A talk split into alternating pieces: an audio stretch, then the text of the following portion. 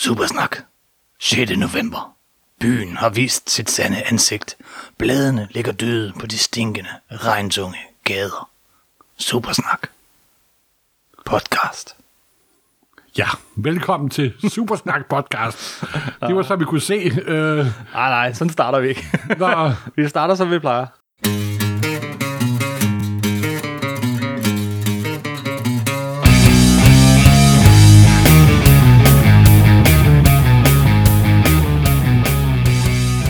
Og velkommen til Supersnak med Marvel Morten og Kim Helt, alias Morten Søndergaard og Kim Skov.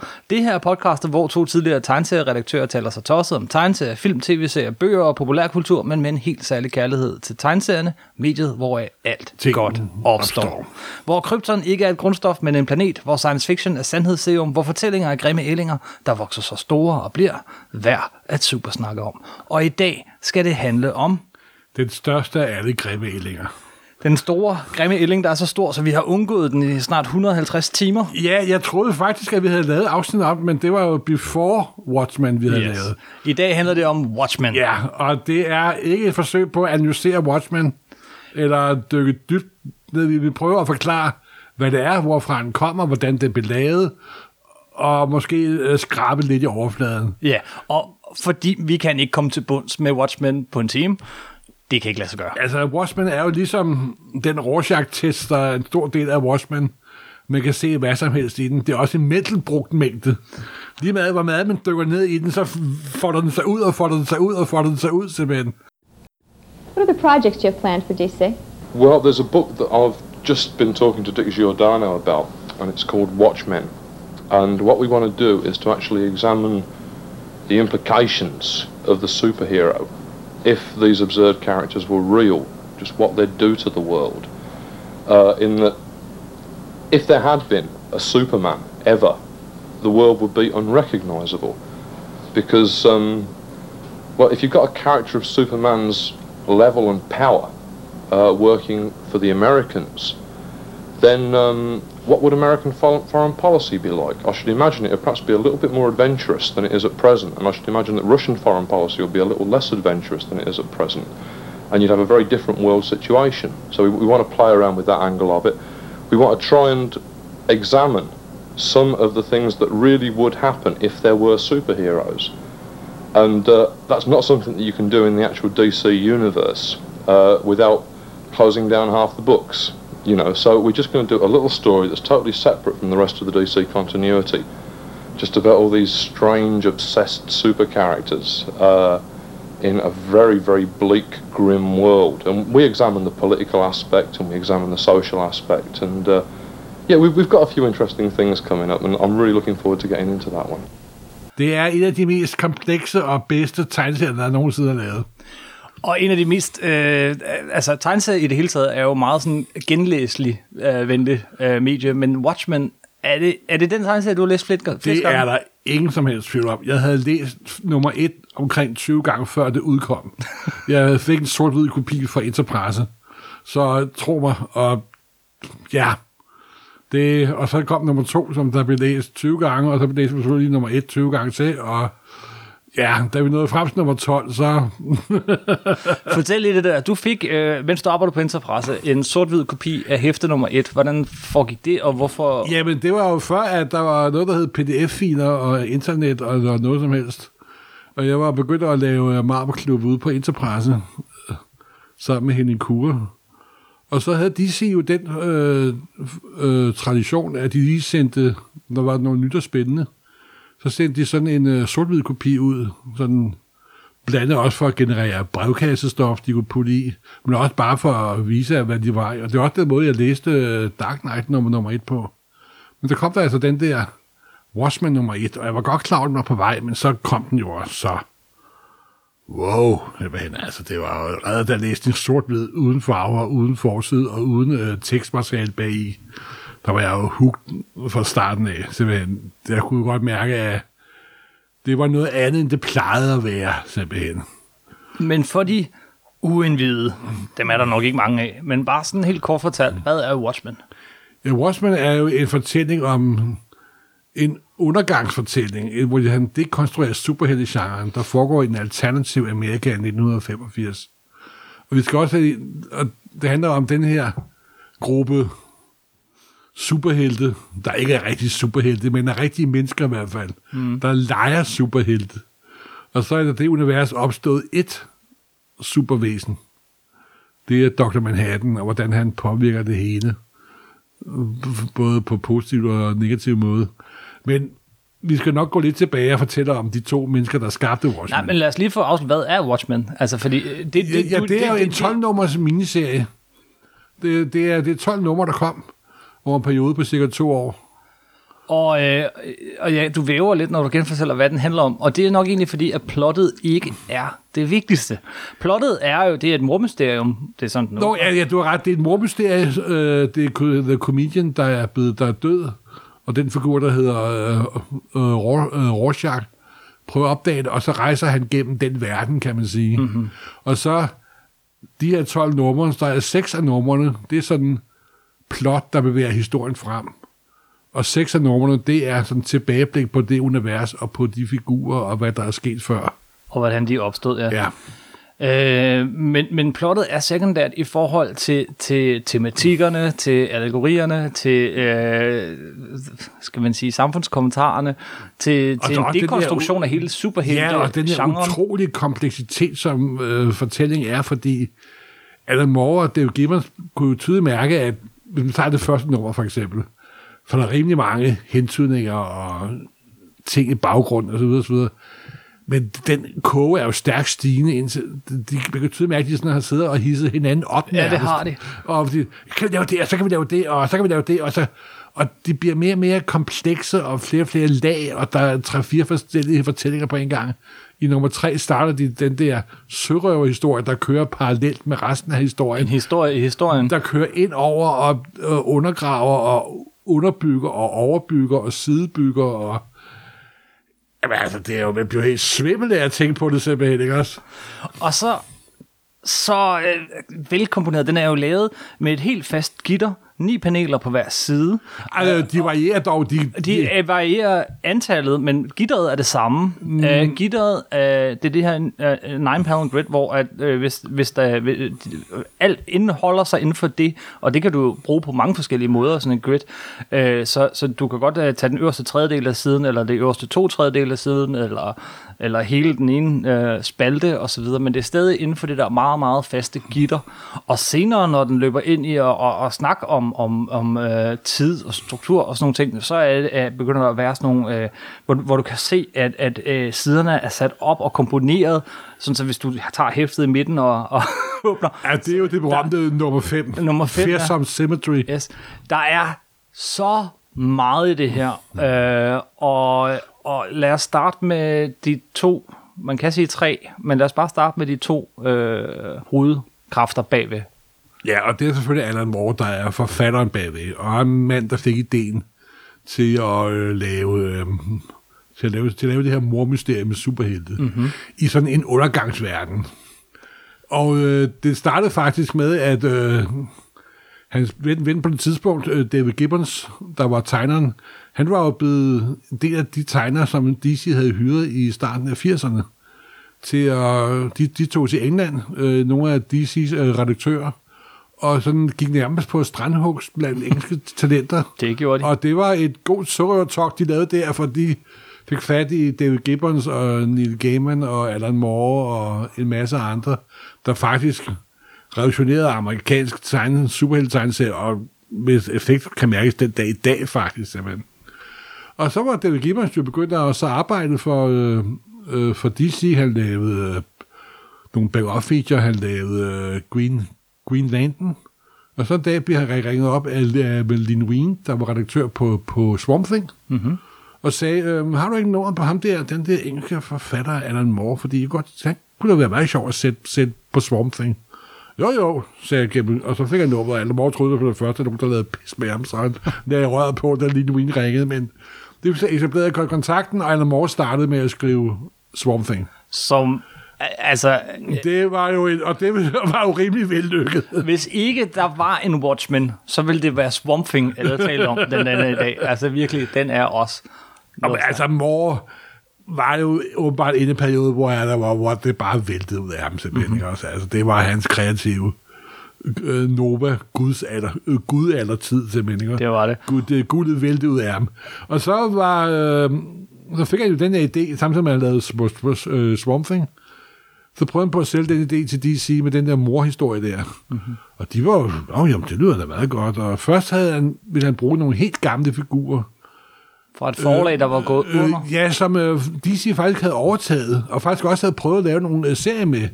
Noget, der hed The Shield, blandt andet. Ja. En Captain America-figur, der faktisk kom før Captain America. Det er faktisk meget sjovt. Mm. Det trekantede skjold, som Captain America havde nummer 1, det stammer faktisk fra The Shield. Det var grund til, at de lavede om til rundt i nummer 2, og fordi at dem, der lavede The Shield, var super på det. Det var det samme skjold, nemlig. I know. Så det er meget interessant.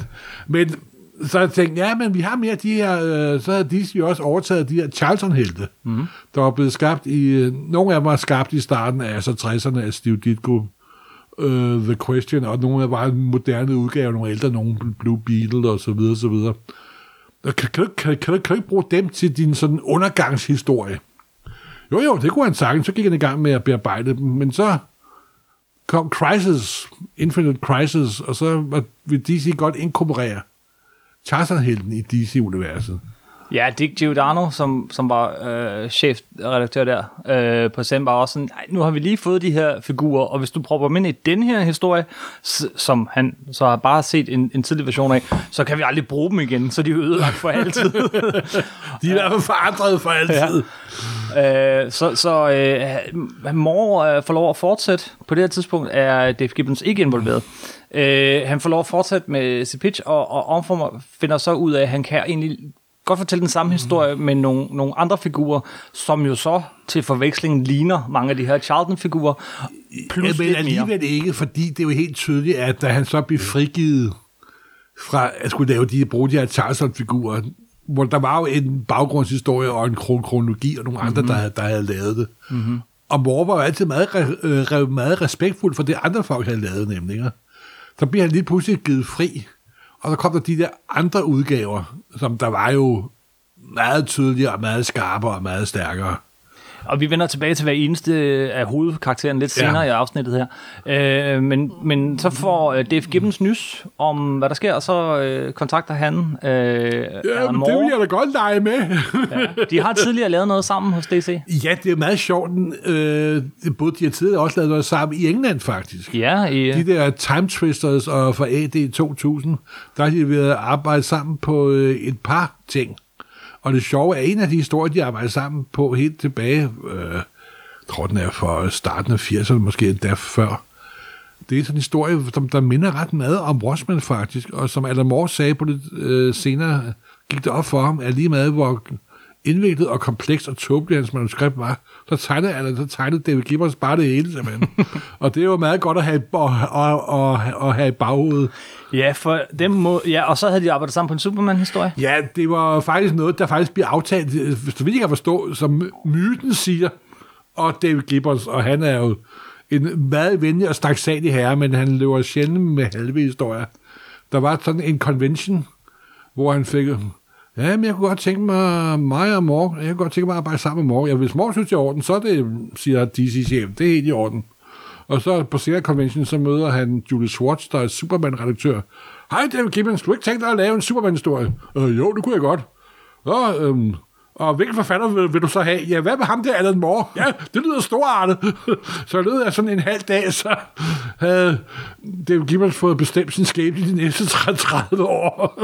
Ja, det var selvfølgelig The Man Who Had Everything. De bedste Superman-historier nogensinde. Jeg ved ikke, om det er den bedste Superman-historie nogensinde. Men det viser i hvert fald Alan Moores fantastiske evne til at tage kendte figurer og vende dem om og opdage, at de kan være dugfriske og fantastiske idéer og få det til at fungere. For det historie, hvor både Superman, Batman og Wonder Woman og Robin er med. Mm-hmm. Og det er, som du selv siger, en af de bedste Superman-historier, der er lavet. Det er helt tvivl.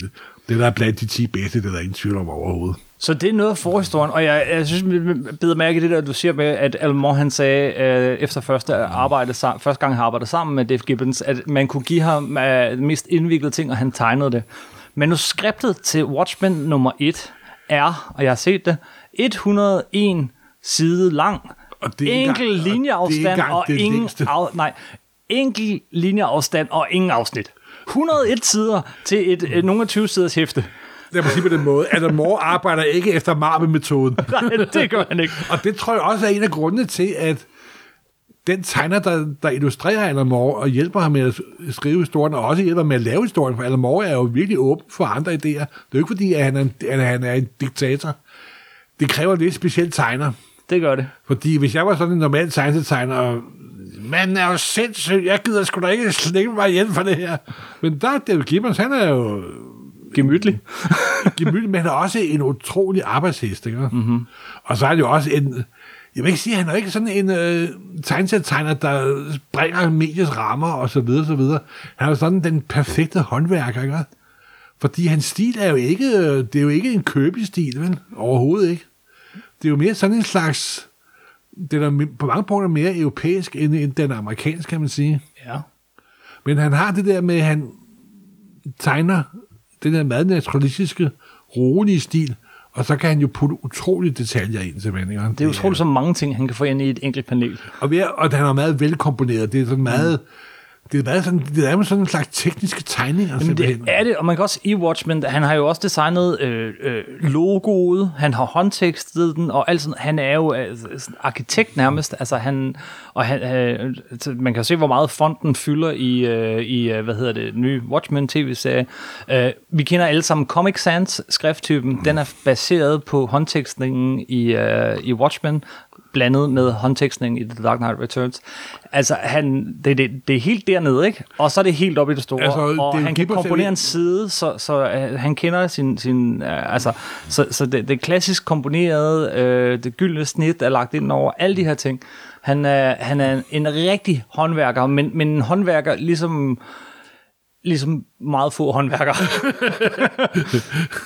Nå, men han er også en af de få tegnetegnere, som der letrer sig selv, som der laver boblerne selv. Han laver alt selv, og det gør netop det, at han kan placere dem perfekt. Mm-hmm. Og der er også eksempler på, hvordan han har tegnet en side om, eller et panel om, fordi at boblen var sat forkert nemlig. Mm. Og det er meget få tegnetegnere, som der laver en komposition om i et panel eller på en side, for at boblen skal sidde rigtigt. Og så et stykke ind i processen, så kommer så den tredje af de skabende kræfter på Watchmen indover. Ja, det tredje ben på mælkestolen simpelthen. Mm-hmm. Nej, fordi det sjove var jo, at David Gibbons og Alan Moore, de, på det tidspunkt boede de begge to i England, og sådan forholdsvis tæt på hinanden. Og David Gibbons skulle også tænke sig, at faglæggeren også var en, han kendte, en de kunne snakke sammen med. Men det er den kreative proces. Så han kendte en faglægger, han kendte for de 2008-dage, der hed John Higgins, mm-hmm. som han så kontaktede. Og han blev så indrulleret i den kreative proces meget mere end en faglægger normalt. Normalt er en faglægger bare sådan en, der, når det hele er færdigt, så her smider nogle farver på, inden det skal ud, fordi der skal farver på. Men de gjorde faktisk Higgins til, at han var med til nogle af de kreative møder, og han med input og også begyndte at fortælle ved hjælp af farver. Og den er også især... Den første faglægning, der er, kom en ny digital faglægning i 2005 nemlig. Desværre. Ja, det ved jeg ikke. Eller, ja. Jo, men den gamle faglægning er meget anderledes end superheltefaglægning, end normalt er. Mm. Det er nogle helt andre toner, de bruger, og de fortæller farverne på en helt anden måde. Jeg må indrømme, at jeg kan godt lide den gamle, men jeg kan jo bedre lide den nye faglægning. Fordi den står mere klart, mere rene, stærkt. Ja, og også fordi, at, som man selv siger, da han faglagde der i 85, 86, 87, der havde han jo ikke de tekniske muligheder for at faglægge, som han fik senere med hjælp af digital faglægning. Mm-hmm. Så det er også sådan lidt den begrænsning, som faglæggeren havde helt tilbage dengang. Så man kan jo sige, det er sådan er den nye version, ikke også? Jo, Higgins er jo meget sådan en airbrush-type af faglægger, men her, der bliver det meget sådan flade farver. Det er totalt flade farver, og det der er så fedt, fordi det er en rigtig tegneseriefarvning. Mm-hmm. Altså, nogle gamle idioter som os, jeg ved godt, jeg altid bruger udtryk gamle idioter, det beklager jeg, men sådan nogle ældre tegneserielæser som os, vi kan jo godt lide det lidt flade farver. Vi er jo ikke vokset op med, at der er skygger og overgange og i farverne og så videre, hvor farvelæggeren nærmest er blevet en slags inker på mange moderne tegneserier. Mm-hmm. Men der var den her træenighed, kan man sige. Og så gik produktionen i gang, og Alan Gibbons fik første del af manuskriptet. Bang! Bang! 101 side, værsgo. Han måtte selv gå ind og komme sidetal på det der, fortalte han, da han var i Danmark for nogle år siden. Han måtte lige gå den igennem og skrive sidetal ind, fordi hvis han tabte den på gulvet, så havde han ingen idé om, hvor han var. Og så gik han ellers gang med sådan en overstrækningstusch. Der er mange billeder af det derude på nettet, hvor du kan se sådan en lang beskrivelse, og så bord streget over. Der er en lampe streget over. Altså det fede er, der er faktisk David Gibbons i forbindelse med filmen, der kom i 2008, udgav David Gibbons en bog, der hed Watching the Watchmen. Ja. Der faktisk er en fantastisk beskrivelse af hele processen, og fyldt med skitser og notater. Og der er fotokopier af de originale manuskripter, og det er han skrevet på en gammel skrivemaskine, mm-hmm. hvor lige, det er jo, bogterne hopper op og ned, det er jo nærmest ulæseligt simpelthen. Altså, men det var sådan, det var. Og det var jo nose to the grindstone. Og så gik de i gang, og så opdagede Alan Moore, at ja, de havde jo skrevet kontrakt på en 12-nummers historie, men han havde kun plot til 6. Ja.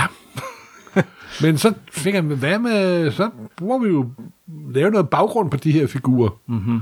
Og så kom den her vidunderlige struktur, som der jo har påvirket mange kreative sjæle senere, at første nummer, alle de ulige numre, det er sådan en fremaddrivende plot. Mm-hmm.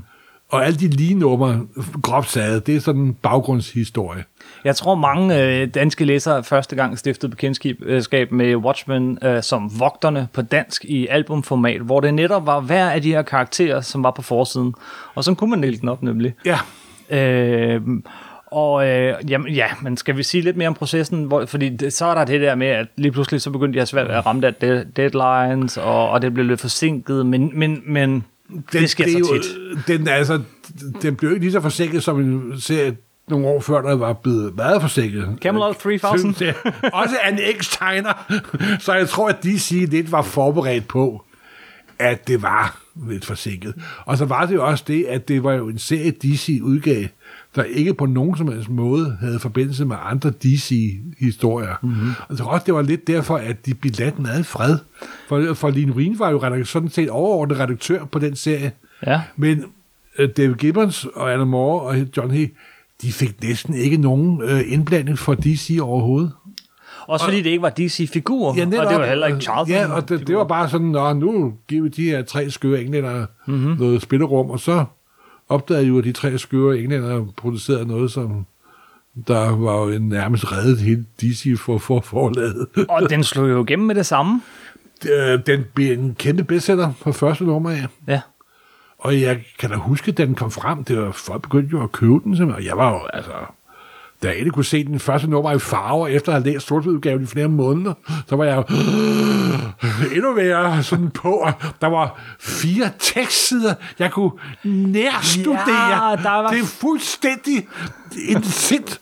Pludselig opdagede de typen, fordi hvis du tager de originale hæfter, så er der jo visse typografiske fejl i tekstsiden, hvor der var forkerte datoer og tal, men det bliver dog rettet til den samlede udgave senere. Jamen altså, jeg siger dig, Under the Hood har jeg læst mange gange. Det er jo noget andet med Watchmen, var, at der bagi var de her nogle sider med sådan tekst. Ja, og det var ikke bare sådan underbygget af mig selv, det var faktisk en del af historien. Nemlig. For jeg har tit hørt meget folk sige, at første gang jeg læste Watchmen, der sprang jeg tekstsiden over. Og det skal man ikke. Det skal man bestemt ikke gøre, fordi så fatter man ikke, hvad der foregår simpelthen. Det er jo et trick, Alan Moore også brugte i League of Extraordinary Gentlemen, serien. Altså det der med at have et narrativ, som kører bagi. Der er jo Under the Hood, siger du, for dem, der ikke lige må vide det, det er en selvbiografi, som en af karaktererne har skrevet. Den første Night Owl har skrevet, efter han trak sig tilbage i 1962. Yes, så man kan læse uddrag af derom. Og det var meget sjovt, fordi grunden til, at de puttede i, det var, at der var lidt tradition af brev. Når der kom en ny serie, så begyndte brevene jo kun at blive puttet i efter nummer 3-4 nummer, fordi så havde folk fået set et nyt blad, kunne sende brevene ind, og så kunne man nå at putte dem i. Så Len Wein sagde, kan du ikke lave sådan noget fyldt de første 2-3 numre? Og så lavede Alan Moore de her 3 kapitler af den her selvbiografi over en af figurerne. Men så var det åbenbart blevet sådan en stor integreret del, så de fortsatte med det, simpelthen. Mm-hmm. Og det er også en af de meget sjove ting, at det var ikke planer på forhånd, det var sådan et heldigt træf. Og det er også det, at man kan jo godt, hvis man vil, så kan man godt se, at det udviklede sig, mens toget kørte. Fordi fra med nummer 3 eller sådan noget, så er det ligesom om, at den bliver lidt mere stringent. Det i nummer 3 dukker et hjørnet op, hvor Benny, bladsælgeren og hans ven, der sidder og læser Tales of the Black Freighter, der dukker sørøvstort op i nummer 3. Det er helt tydeligt. Nummer 1 og 2 er komplekse og fantastiske, men fra nummer 3, der putter de speederen totalt i bund. Yes. Der siger de, det er pedal to the metal, simpelthen. Ikke? Og så derfra, der var det bare ud af, simpelthen, og kompleksiteten går 100% op, simpelthen. Mm-hmm. Der er hver eneste panel, har 7-8 lag nærmest, og sørøverhistorien oveni. Og det... Skal vi lige berøre et par af de lag? Fordi hvad er det, den handler om, ud over en mormestedet? Den handler om, hvad er superhelten? Ja, det handler om, hvad det siger at være en superhelt, og hvad det siger at være en superhelt i en rigtig verden. Som... Ja. Hvad hvis nu superheltet i virkeligheden eksisterede? Ja, der skal jeg dog lige sige, at det var ikke en original idé. Nej, det er sjældent jo. Det er, Mark Grunwald havde jo lavet den der Squadron Supreme et års tid før, og Alan Moore havde jo selv lavet Miracleman. Ja. Der i allerhøjeste grad var en proto-Watchmen, hvor han tog en klassisk gammel figur og puttede ind i den virkelige verden og skrev, hvad han hvis han har i et virkeligt liv. Og det var netop også derfor, at det var så nærliggende at tage Charlton-figurerne og gøre det samme der, som han havde gjort med Miracleman. Og her kørte han jo bare helt ud, men det var selvfølgelig heller ikke en grundlæggende idé, der er en afgørende, fordi der er ingen, der har gjort det med samme grad af indsigt. Og så handler den om vores opfattelse af tid. Den handler om om politik. Der er sådan en årlig kritik af 80'ernes politik. Det kan man også lige sige til folk, der læser den i dag, at den er jo skrevet i en tid, hvor atomtruslen var tæt. Margaret Thatcher og Ronald Reagan.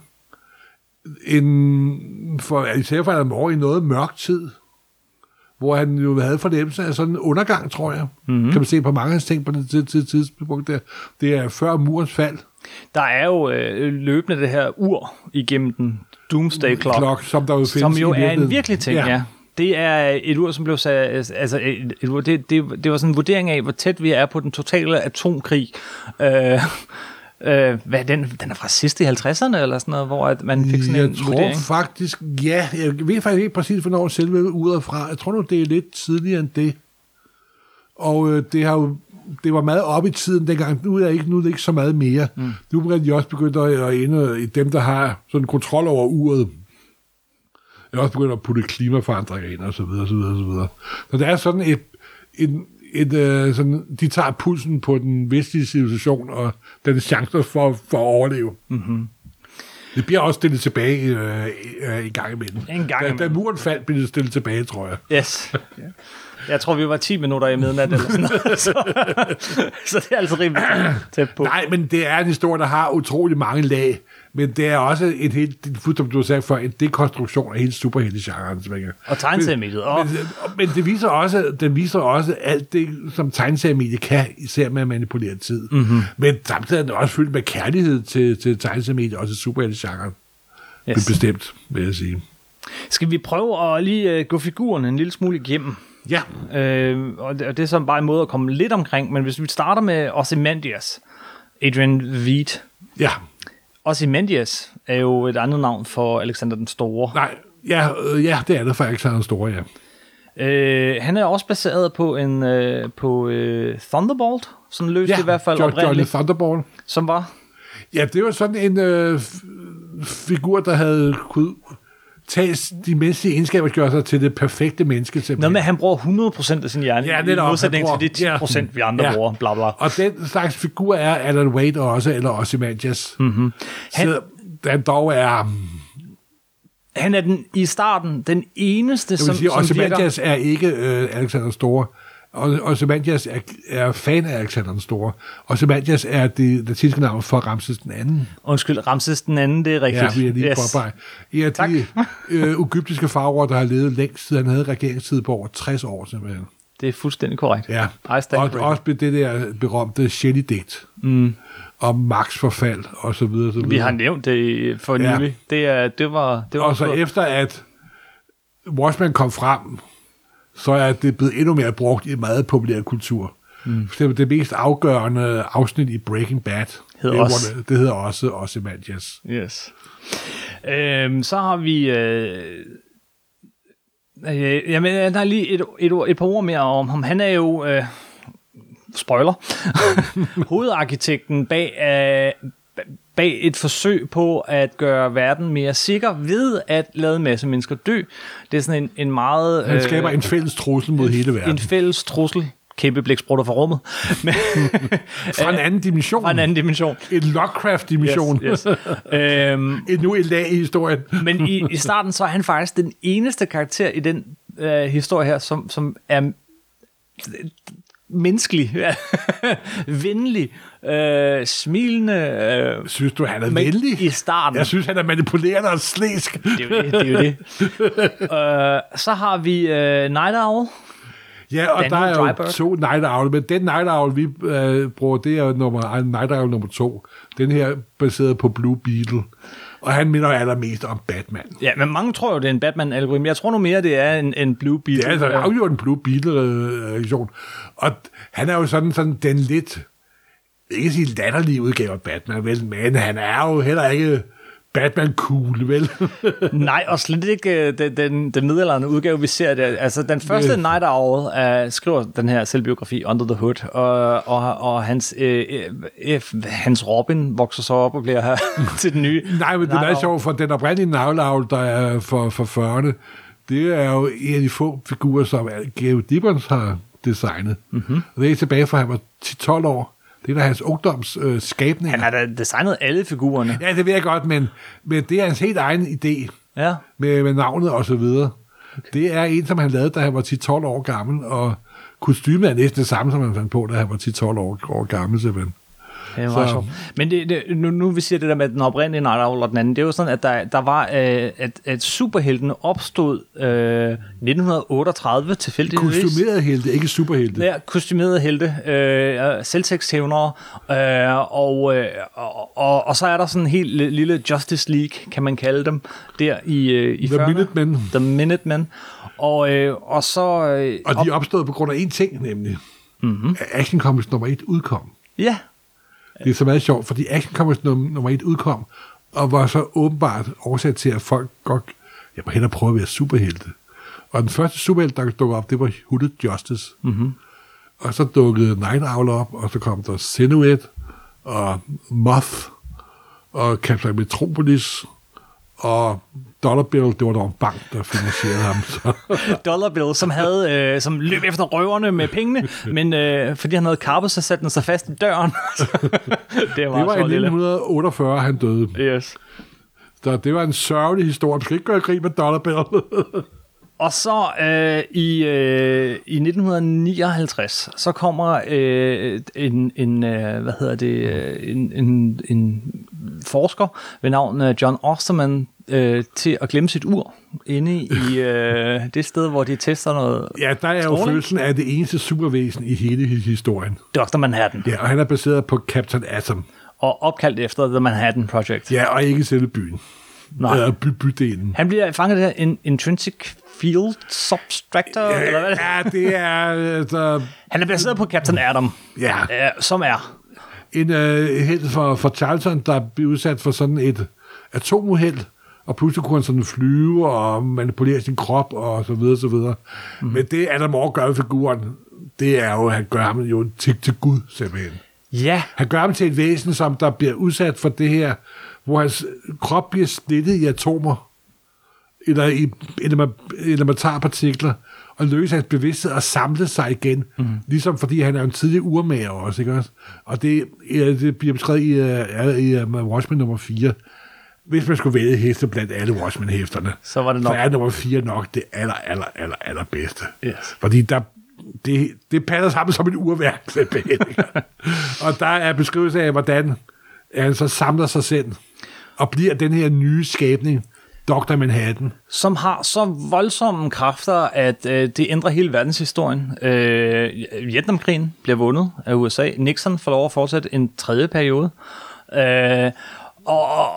Han producerer nok lithium, så de kan lave billige batterier, så elektriske biler bliver rentable. Så der er elektriske biler igennem det hele. Og mange andre ting. Men han er jo også en figur, som forekommer at se menneskelig ud, og så videre, og så videre, men han lever jo, især som nummer 4 beskriver, han lever samtidig i al den tidslinje, han har. Ja. Han bliver mere og mere distanceret fra virkeligheden, fra hverdagen, fra sin kone, kæreste. Silk Spectre, som er datter af den oprindelige Silk Spectre. Men ikke hans oprindelige kone er jo Jenny der. Ja.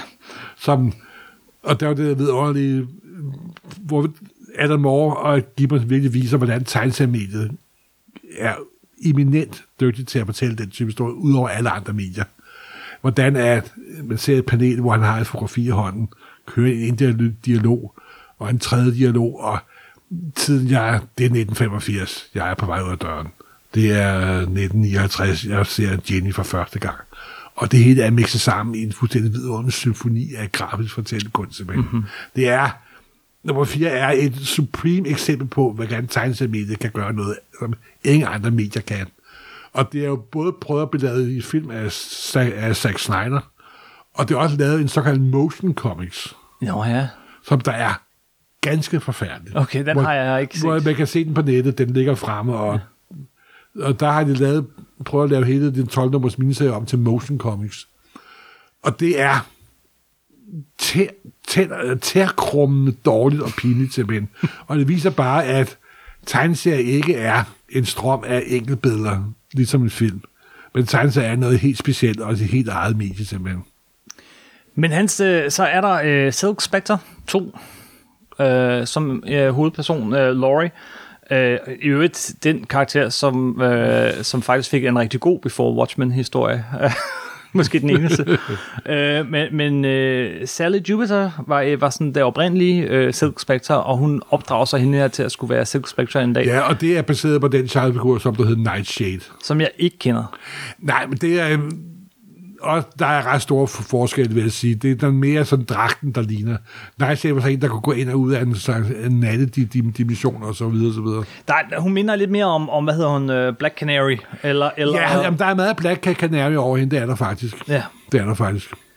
Så sidst, men ikke mindst, har vi Walter Joseph Kovacs, alias Rorschach. Opkaldt efter det berømte Rorschach-test, yes. Som jeg ikke tror bliver brugt så meget mere. Det gør den ikke. Men jeg har selv som barn bliver udsat for Rorschach-testen, mm-hmm. Kan jeg huske sådan. Så med de her, du kigger på sådan nogle pletklatter, og så skal du symmetriske pletklatter. Ja, og så skal du sige, hvad du ser. Ja. Og det er forskelligt, hvad folk ser. Ja. Ser du en sommerfugl, eller ser du to lille, mennesker have sex? Nogle smukke blomster, eller en sød sommerfugl, ja. Eller ser du et hundehoved, der er blevet kløvet i to? Han er jo han er ret tydeligt baseret på Ditkos The Question eller Mr. A. The Question med en stor person, Mr. A, oveni. Yeah.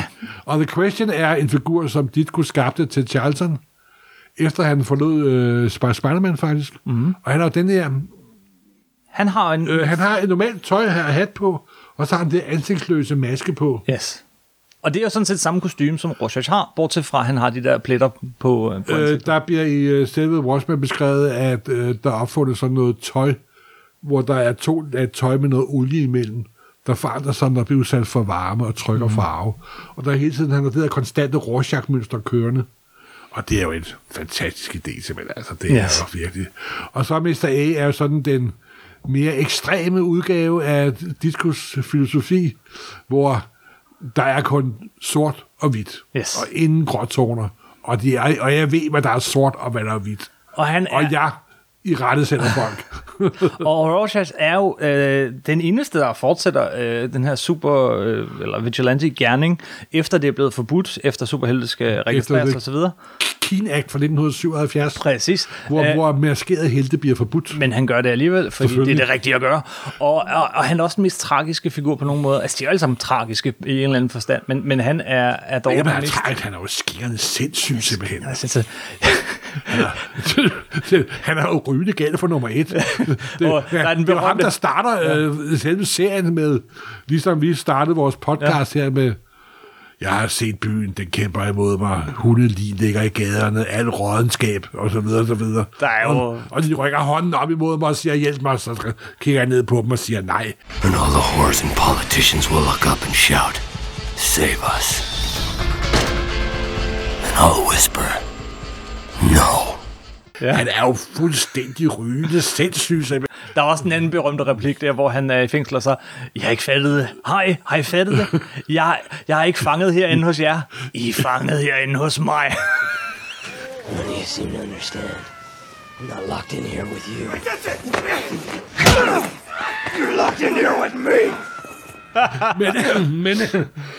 me. Men Alan Moore bruger jo også noget på at forklare, hvorfor han er blevet sådan. Yes. Så der er en grund til, at han er, som han er. Aha. Og den er ret tragisk. Den er ret tragisk. Jeg elsker den figur. Jeg tror også, det er den figur, som fleste folk kan huske. Mm-hmm. Så for mig så er Dr. Manhattan jo. Ja, de er jo alle sammen fantastiske. Jeg elsker Night Owl. Altså, som er sådan lidt overvægtig, og kan ikke rigtig få den op at stå længere. Men når han så får kostymet på, så hjælper det. Night Owl er jo lidt ligesom også den første Night Owl. Han er jo virkelig en... wannabe? Nej, han er sådan en, som hedder på amerikansk, sådan en rigtig ønest figur, ikke? Yeah. Han er sådan en spejderdreng, yeah, der vil det godt og vil være gode venner med alle og kæmper for det gode, ikke? Og derfor og bliver aldrig sådan, får noget. Og bliver sådan lidt chokeret, når folk opfører sig som mennesker og ikke som helte. Yes. Ja. Morten, vi kommer aldrig hele vejen omkring Watchmen. Skal vi prøve lige for sjov? Og bare lige for, også fordi jeg tænker, at det kan illustrere, hvor stor og kompleks Watchmen er, og så prøve at lave en slags audio commentary på hæfte nummer 1. Jo, vi kan vi prøve. Jo, det bliver lidt overfladisk, men hvis nu du hiver bladet frem. Morten, han har her foran sig alle bladene i hæfteform og i hardcover og i en anden farvelagt udgave af hardcover, en sort-hvid udgave. Vi har det hele. Men det første, man bemærker ved Watchmen, og det er forsiden af nummer 1, men det er forsiden af alle sammen, det er, at forsiden er første panel. Ja, men der er også en anden ting ved forsiden. Det er, at der er ikke et normalt logo, som der plejer at være. Nej, det står på siden. Fordi Gibbons vidste, at det her blad kun ville blive solgt blandt specialbutikker. Mm-hmm. Og specialbutikker... De fleste patientbutikker har sådan en... de sidder op, så man kan se hele forsiden. Og så sagde Gibbons, hvorfor så lave noget, der ser anderledes ud? Og så fik han overbevist DC om, at selv det bliver skudt på tværs. Ja, så i stedet for... Med normalt logo. Så i stedet for, at du har logoet oppe i toppen, så står det på tværs, og det afsted kommer også, at forsidetegningen har samme dimensioner som et enkelt panel inde i det her 9-panel grid. Og det vi så får på forsiderne, er altså sådan en lille bitte udsnit af første panel. Så historien starter allerede på forsiden. Det er sådan 0. panel, man ser, ikke? Ja. Det er panel 0. Yes. Så zoomer ind, og så zoomer man ind, og så er det et kæmpe udzoom på første side. Ja, hele side 1 zoomer man fra et nærbillede af den her smiley-figur. Smiley-button. Smiley-button. Som der var en ting, der ville dukke op i starten, midt i 50'erne, slutningen af 50'erne, så vidt jeg husker. Ja. Det er, hvad hed han, Harvey Ball, som lavede den her i 63, og jeg ved ikke, hvor mange copyright-kampe om den button, men det er en sidehistorie. Ja, det er jo svært at copyright noget, der er så simpelt. Så du har den her smiley-figur med en blodplet på. Hvor kommer blodpletten? Og så har du en nyskabelse faktisk allerede her også. Du har ikke en taleboble, ikke en mellemtekst, men du har et uddrag af en Rorschach-journal, som altså ikke har noget at gøre som sådan med billedet, men er et lag ovenpå allerede her. Rorschachs dagbog 12. oktober 1985. Nu er der jo lige den ene ting, det er at faktisk Sam redder Rorschach i panel nummer 2. Det gør man, men det ved man ikke. Men det er man ikke klar over på det tidspunkt. Vi er først klar over i nummer 5, i det berømte Fearsome Symmetry-nummer. I løbet af de første 6 paneler, så zoomer vi så helt ned fra randestenen, op igennem luften, og op der til sidst, så står vi helt op på næsten øverste etage. Og det, der sker, hus. Det er jo en, der er ved at rense gaden på alt det blod, der ligger. Mm-hmm. Plus, at man kan se nogle af de biler, der er. Det kan man, ja. Nå, der... det er ikke helt normale biler, de har andre former. Og så har de, så er der en af dem, der har sådan en logo fra... hvad hedder de, Pyramid Deliveries, ja, som også dukker op. Altså, der er sådan små hints til, at det her ikke helt vores verden. En lidt anden verden. Ja, og allerede igen, her begynder detaljerigdommen at vise sig for fuld drøn, simpelthen. Ja. Og så i det sidste panel på side 1, der ser man en, der kigger ud og siger, der er godt nok langt ned. Og så kommer vi ind, og så opdager vi, at der er nogle politibetjente, som er inde og undersøger sådan et gerningssted. Der er nogen, der er blevet slået ihjel. Hvad der skete? Ja, det får man reddet ved i panel 3. Mm-hmm. Fordi at der kommer igen det der med, at deres dialog kører, men det er en anden tidslinje, man ser lige pludselig, hvad der er sket. Så tekst og billede har ikke med hinanden at gøre, egentlig? Jo, de har normalt med hinanden at gøre, men de er ikke... De hænger ikke sammen, så. De hænger sammen, som en god tegneserie gør. Yes. Og også farvelægningen for øvrigt også. Hvor man så ser, mens de sådan kigger spor, hvordan The Comedian, ham sprang vi over. Det gjorde du, og jeg synes også, der er en, der var sprang over. Jeg synes også selv, ja, The Comedian. Nej, kan du springe The Comedian over? Men hvem er The Comedian så udover? Ja, det er jo ham, der bliver myrdet i det allerførste hæfte. Yes. Og han er jo han er baseret på den teaterfigur, der hedder The Peacemaker. Mm-hmm. Og han er alt andet end Peacemaker. Han er en voldsmand. Voldtægtsforbryder. En voldtægtsforbryder og voldsmand, morder, der sådan er på grænsen af loven, lad mig sige på den måde, eller rettere sagt ud over. Ja. Og han kan argumentere for, at han er på det gode side, men han er mere på magtens side. Han er magtens håndlanger tilbage. Og så går vi ellers skiftesvis panel til panel fra det her flashback til, hvor han bliver gennemtæsket. Hvor han bliver gennemtæsket af en ukendt gerningsmand, og til de her to lidt fedladende politibetjente, som ryger sådan en særlig... sådan en underlig cigar, eller hvad hedder pibe, som er rund. Igen sådan nogle små ting, der er bare lidt anderledes, lidt off. Og så ser man et af de ting, de står og kigger på. Mm-hmm. Det er et billede, hvor The Comedian, eller rettere sagt Blake, hans hemmelighedsitet, får et håndtryk af Ford, der er vicepræsident. Ja. Men vicepræsident Ford i 85, det kan da ikke passe. Var han ikke blevet... Der var det jo Carter, der var præsident. Der var han gigant her. Mm-hmm. Så igen et eksempel på, at vi er i en alternativ virkelighed. Simpelthen. They show it, they don't tell it. Og så, så følger vi ham så følger kameraet sådan set afbrudt af nogle enkelte paneler samme vej, som vi startede på side 1, men nu går det bare nedad. Vi følger, faldet nedad bygningen til hans død. Nej, det gør vi ikke som sådan, vil jeg sige. Jo, det gør vi da. Vi er på side 3, ikke også? Jeg er på side 4. Nå, du er på side 4. Nå, jeg vil bare lige sige på side 3, der er igen klippet med dem, hvad der har foregået i lejligheden med overfaldet på The Comedian, og så hvad der foregår i nutiden. Mm-hmm. Og der ser man også ham, der er i elevatoren, han har også det der rygeapparat. Plus han har sådan øretelefoner i ørerne og så videre. Men der på det tidspunkt var meget fremtidsagtig, yeah, og i dag er totalt hverdag. Yeah. Og så i det øjeblik, han siger, vi tager elevatoren ned, så der er et klip, hvordan der komikeren ryger ud gennem vinduet, og yes, nærmest som Bugs Bunny svæver lige før han begynder at falde, ikke? Og man hører lyden fra elevatoren, ground floor coming up. Ja, så, der er så mange ironiske kommentarer, altså hvor at ironien den opstår i samspillet mellem tekst og billede. Det er huleskønt. Og så er det så, at vi følger ham. Ja, så er der, man ser detektiven komme ud af elevatoren, og til klip til, at William Blake er på vej ned og for at ramme jorden og blive dræbt.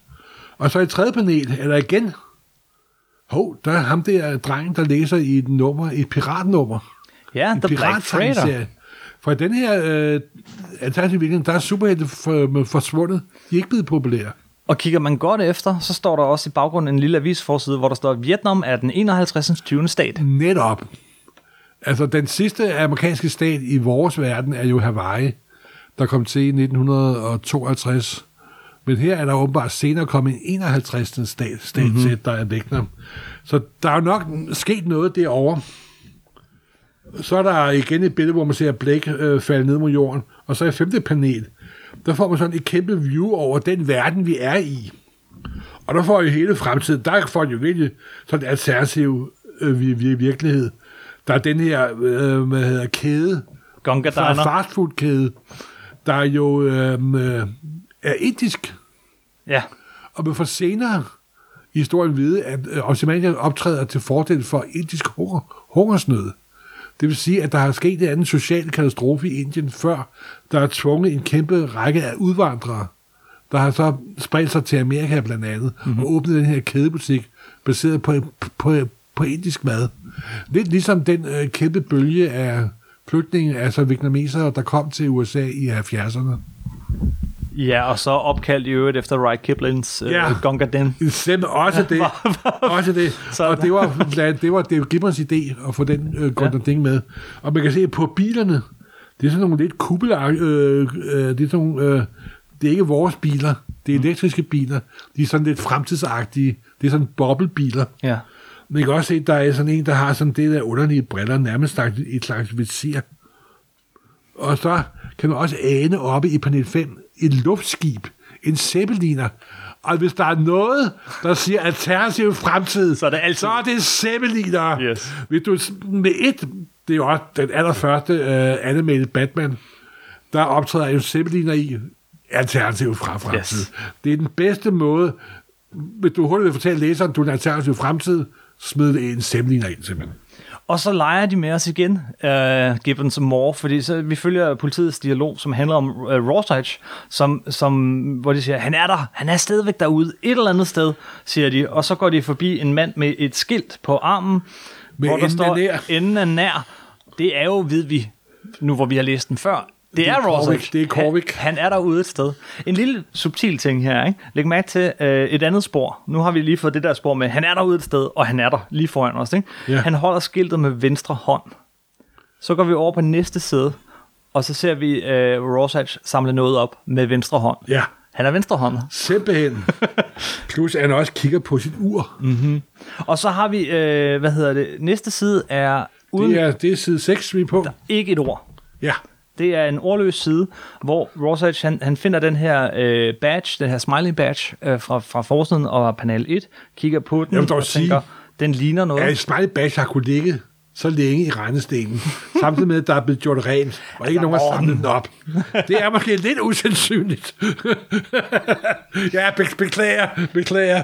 Og så laver han Batman-manøvren med at kravle op af siden. Og nu, hvis vi lige skal sparke til Snyder-filmen, hvad må han lov til? Bare én gang. Okay, så gør det én gang. Ja. I Snyder-filmen, der er det sådan en, der trækker ham op. Det er en afsmag, sådan vum, rigtig superhelteagtigt. Yes. Her, der må han kæmpe sig op ad væggen, og det er besværligt. Det er så tydeligt, at det er besværligt. Det er virkelig besværligt. Og det viser også, at de prøver at vise, hvordan det er i virkeligheden. Men Snyder-filmen, og også hvis man husker, selve overfaldet på Comedian og drabet Comedian, der smadrer de jo hele lejligheden. De er jo begge to superstyrkerne. Ja. Og det vil sige, at Snyder, han har det all the way to 13 simpelthen. Han er grundlæggende og Snyder ikke fandet, hvad det drejer sig om. Men nej, fordi bare det her noget, er rigtige mennesker. Netop. Nå, ikke mere ondt mod Snyder. Det gider vi ikke. Nej. Og så på side 6, der får vi så titlen på side 7. Det starter med, de første 2/3 af siden er blevet optaget af, at vi ser her træder Rorschach ind, fuld figur. Og det går jo også lidt væk fra det der med grid, kan man sige. Vi ser lige sådan en lille detalje.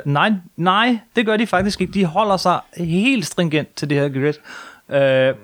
Bortset fra, at titlen bryder lidt af den her. Men ja, okay, det altid, på den måde, ja, du har ret. Du kan føre en lineal igennem. Ja, du har ret. Undskyld, det er David Gibbons. Vi ser også sådan lidt, ja, så er der sådan et nøgenbillede med nogle blodklatter på, og sådan lidt i baggrunden, men så får vi titlen, At Midnight, All the Agents. Ja, og en Bob Dylan-sang, der hedder The Watchtower. Ja. Igen, Watchmen, Watchtower, og så videre. Og så har vi igen en næsten ordløs side, bortset fra, at vi får den første sådan replik, som bare sådan en lille støn fra Rorschach, der han prøver at trykke. Og læg mærke til taleboblen. Netop. For som vi sagde før, David Gibbons har selv lavet taleboblen og selv lavet håndtekstningen. Mm-hmm. Og det er jo fantastisk. Det er jo helt tydeligt, at det er gennem sådan en mørke og han lyder underligt om solen. Hun snakker sådan her. Ja, han snakker sådan her. Han har konstant Batman-drøs på, faktisk. Og der finder han ud af, at der er vist et hemmeligt rum bagved. Mm-hmm. Og så igen, og så... Wow! Næste side finder vi ud af, at der ligger alt udstyret af den mand, der er blevet slået ihjel, er i virkeligheden. Og i skabet finder han også et billede af The Minutemen. Mm. Og da jeg læste det første nummer, og så det billede der, der var det sådan... Der var det helt... Hvem er det? Og jeg vidste ikke, hvem det var. Jeg vidste ikke, hvad de hed. Og nej, jeg blev fuldstændig... Der er et helt univers udenom det her. Og han kigger, og kommer... Nå, så klipper vi scene, og den måde, man går fra en scene til en anden i hele den her historie, er altid meget gennemtænkt. Vi har lige fået set det her billede, og det næste, vi ser, er et nær af det her billede. Yeah. Så der er ligesom sådan en visuel bro. Der er altid en bro mellem scenerne. Enten foregår den i replikkerne, eller så foregår den i billedsiden. Men den er der altid. Det er ikke sådan, at man bare går fra en scene til en anden, som man gør i så mange film, men der er altid en eller anden visuel bro fra en scene til en anden. Og i det her tilfælde, så er det så et nærbillede af en af de her Minutemen, nemlig den første Night Owl, som sidder og snakker med den nuværende Night Owl, som jo så også er pensioneret Night Owl, og han sidder og fortæller den samme røverhistorie, som han sikkert har fortalt 10.000 gange før. Det er en gammel mand og en videre mand, der sidder og drikker øl og mindes dengang, at de betød noget. Ja, nu om dagen, så vil man sidde og lave podcast. Ja, to øklige gamle mænd, der sidder og laver podcast. Hvis man, jeg kommer lidt til at tænke på... Jeg er altså ikke gammel. Nej, du opfører dig bare så. Du siger alt. Ja, beklager. Nej, men hvis man nu for at blive lidt nørdet, hvis man kender den der Bruce Springsteen-sang, der hedder Glory Days, den tænker jeg altid på, når jeg ser det billede. Okay. Glory Days, hvor man snakker om dengang, at jeg var stjerne på baseballholdet i high school. Dengang alt var godt. Dengang alt var godt, og jeg var verdens centrum. Mm-hmm. Og så igen, for det med i panel 4 på side 9, utrolige detaljerigdommen. Det er helt vildt. Man ser den statuette, han fik, da han trak sig tilbage i 1932, en gratitude. Og den statuette kommer til at betyde meget senere hen. Vi ser den bog, vi lærer mere om snart. Under the Hood, som er den selvbiografi, han skrev, da han trak sig tilbage. Mm. Og så er der de tre. De ligner nærmest sådan nogle grønlandske dubilakker. Men dem har jeg aldrig rigtig fundet ud af, hvad er. Det er da uler, Morten. Nå, det er uler. Ja, selvfølgelig er det der uler, ja. Ja, gud, det er det også. Gud. Jamen, igen... Her, nu læser jeg den bog for utallige gange, og så opdager man stadig noget nyt. Men det er selvfølgelig uler. Gud, jeg havde troet, at det var sådan nogle peberbøsser. Gud, det var sjovt. Nej, wow. Nå, han træder ud af billedet, og i næste side er der nogen, der træder ind i billedet. Igen, den her visuelle ting. Historien fortsætter, han kommer hjem. Nej, men jeg vil jo lige sige på side 9, også når man går ned. Ja. Det er gader, han går igennem. Der er graffiti på. Det er rigtigt. Og graffitien betyder enormt meget i Watchmen. Der er masser af graffiti i Watchmen, og her kan man ane, at der står, Who watches the Watchmen? Yeah. Og samtidig kan man også se, at den første, hvad nu han hedder, den første Night Owl.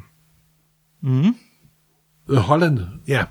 Han lever af at reparere gamle biler, før elektriske biler. Det er sådan mekaniske biler, han lever af og så reparerer. Han lever også i fortiden, på den måde kan man sige.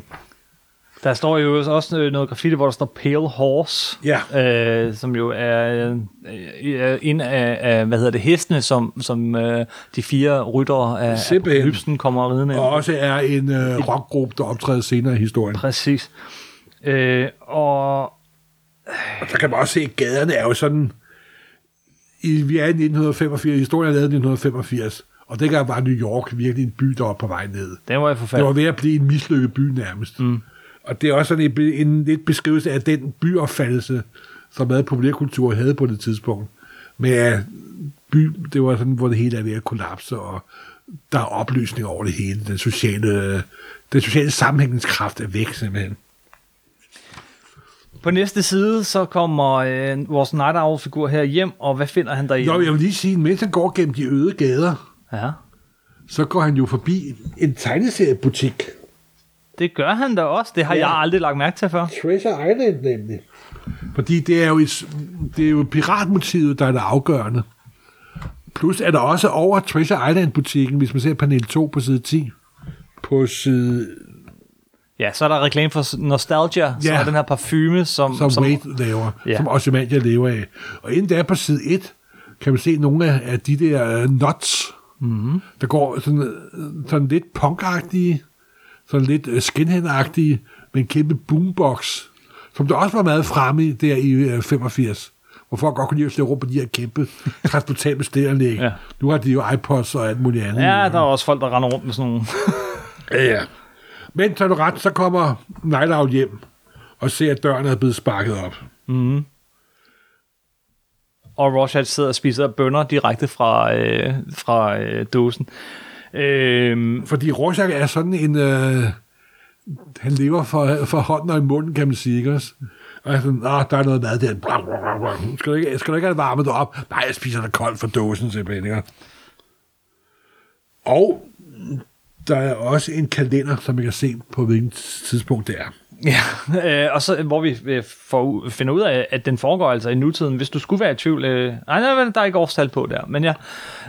Og så bare lige fordi altså, man kan virkelig gå i detaljer, mens Rorschach forbereder lidt mere mad til sig selv, så fortæller han så sin tidligere kollega her, at nogen har altså slået en tidligere superhelt ihjel. Ja, The Comedian igen. Og vi skal finde ud af det. Og så har han her, der viser han igen The Smiley Button med The Comedians blod på. Mhm. Og så til sidst, i sidste panel dernede, så får vi lige sådan en lille teaser, et lille glimt af noget, der dukker op senere. Der er lagt et ordentligt klæde over den. Der er mange flere detaljer, nu springer jeg hen. Det er mig, der har lidt for meget fart på, fordi jeg tænker, vi snakker... Jo, men der er noget meget vigtigt, han tager de her sukkerknaller. Ja. Og tager frem og putter nogen i lommen. Og de sukkerknaller optræder også for eksempel i nummer 11 og nummer 12 senere hen. Okay. Så de sukkerknaller er også en del af historien, simpelthen. Altså, jamen, der er... Så meget detaljerigt om, som ikke bliver beskrevet i ord eller noget. Nej, det er rigtigt. Men så går de ned i hans bathule, eller night, eller owl-hule, eller hvad han nu kalder det. Og der kan man se, der er noget af det udstyr, han brugte dengang, at han var superhelt, og der er The Owl Ship blandt andet. Jamen det er der, man ser den senere, men vi får en lille teaser, at der er noget dernede. Og Archie hedder den, opkaldt efter Archimedes. Yes. Og på næste side, så er der et... Det er side 12. På side 12 i midten har vi det her... Mens de bliver ved med at tale om gamle dage, og om skal de gøre noget ved det her. Fordi de var et team dengang. De var så lidt en Batman-Superman-team nemlig. Ja, eller det kan man godt sige. Og så ser vi så lige pludselig, der er sådan 3 paneler i træk, hvor de står og snakker, og der ser vi for første gang for alvor, hvis man skulle være i tvivl, hvordan Rorschach-maske den ændrer sig. Ja, mens han taler. Fordi han trækker ved, og den varme, han udgiver, den får den her plastik til at fordele sig stof anderledes. Til, og det der olie, der er mellem de to, der lader plastikstof til at bevæge sig simpelthen. Og vi får igen en beskrivelse af den her, jeg kan huske, det er næste første nummer, jeg prøvede sådan, hvad er det for noget? Hvad er det? På forgæves på at hive detaljer ud af det. Ja. Og de følger videre, og han kan ikke rigtig få Night Owl med på den, og så spørger han, vi havde det så godt sammen dengang, Rorschach. Hvad skete der egentlig med de gode gamle dage? Hvortil han svarer, you quit. Ja, du gav op. Jeg har ikke givet op. Og det viser også, at Rorschach er one-track mind, ikke? Mm-hmm. Han giver aldrig op, ikke? Han har den her nærmest en sporhund, en jagthund simpelthen, ikke? Og så har vi et fedt, kæmpestort panel, som fylder 2/3 af siden, hvor Weinberg her, han sidder foran sit gamle Night Owl-kostyme og ser sådan rimelig fortabt ud og kigger på den her badge. Nærmest står som sådan en slags anklagende spøgelse og kigger på ham.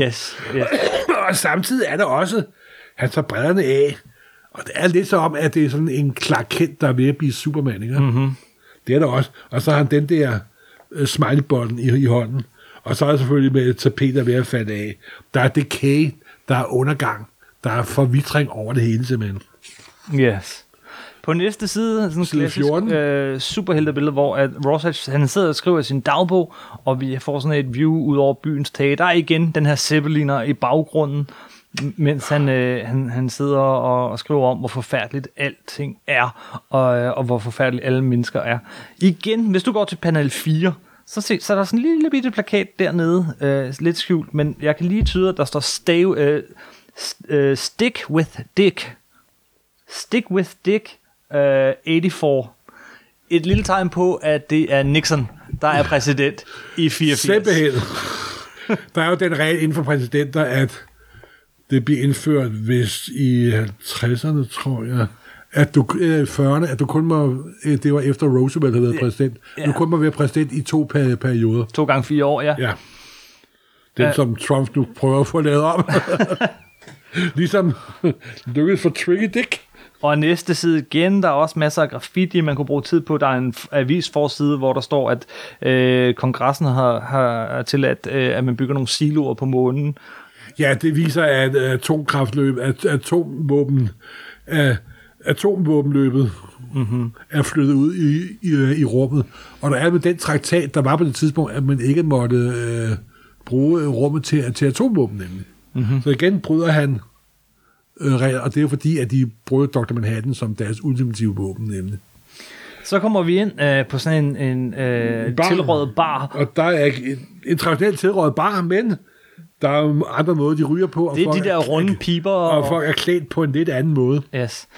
Rorschach træder derind, og straks bliver alle bange. Og her ser vi igen noget af det, som Gibbons han bare kan. Det er nemlig ansigtsmimik. Mimik og gestik. Altså, det bliver aldrig cartoony, men det er der henad. Nej, jamen det er det, og det er også det, fordi han har det meget sjovt. Altså, man kan jo selvfølgelig sige, at han er en realistisk tegner, men han er ikke en realistisk tegner, ligesom Adams er. Nej, eller... han er en tegner, som har, han har de streger, der skal til for at kommunikere, og ikke flere. Det er meget, meget rent. Det er også, du kommer ind på med rent og med hensyn til Gibbons, det er, at hvis man ser nogle af hans originalsider, så er der ikke nogen plet på. Det er fuldstændig fedt. Og jeg var lige kommet en dybt personlig og dybt tragisk historie. Ja. Alan Moore solgte jo alle sine originalart til en fyr, der ejede den butik, der hed Comics Cavalcade. Og de havde aftalt pris, inden at serien blev populært. Men David Gibbons overholdte den aftale, de havde. Så ham, der købte originalarten, han scorede en masse penge. Men det synes Gibbons er helt ordentligt, for en aftale er en aftale. Og den butik, der havde jeg en chance for at købe en original Watchmen side for kun 100 pund. Og jeg gjorde det ikke. Og hvis der er noget, jeg fortryder i mit lange liv, så er det, at jeg ikke brugte 100 pund på at købe en original Watchmen side. Ja. Det gør ondt den dag i dag. Tro mig. Nå, undskyld. Han fortsætter derhen igennem baren, og folk bliver bange, og hvis vi bladrer om på side 16, begynder han på noget, han er ret glad for, den gode Rorschach. Han knækker fingre, brækker fingre på folk. Og det siger så meget. Vi har igen den her virkelig gode ansigtsmimik på de her skumle fyre, men Rorschach træder ind, han har ingen våben på sig, ingenting, og han går hen og brækker fingrene på folk, og alle, der sidder omkring ham, store, stærke mennesker, Ingen tør at sige en lyd, når Rorschach er der. Fordi de ved, at han er 100% fuldstændig skængerne sindssyg, at finde på hvad som helst, simpelthen. Og så har vi, den slutter så igen i hans dagbog, hvor han siger, at måske han kan finde a better class of person. Og igen, klip. Vi går fra baren til sådan en højhus, en særligt flot, superdesignet højhus. Så det her, der er cue'et fra den ene scene til den anden er i teksten her. Og vi bliver introduceret for Adrian Veidt, Ozymandias, som står på kontoret, tager imod Rorschach, fordi de jo har været superhelte gutter engang. Han er en rigtig rig mand. Han lever af sine opfindelser, af sin 100% hjerne, alle de her ting.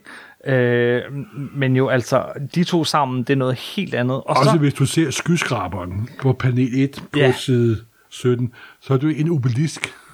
Det er det, ja. For det egyptiske motiv, Ozymandias Ramses den anden. Og hele hans kontor er i egyptisk stil, simpelthen. En lille smule smagløs egyptisk stil, synes jeg faktisk. Ja, og så læg mærke til alt det, igen ting, der ikke bliver sagt, men på hans skrivebord ligger der sådan nogle actionfigurer af Ozymandias.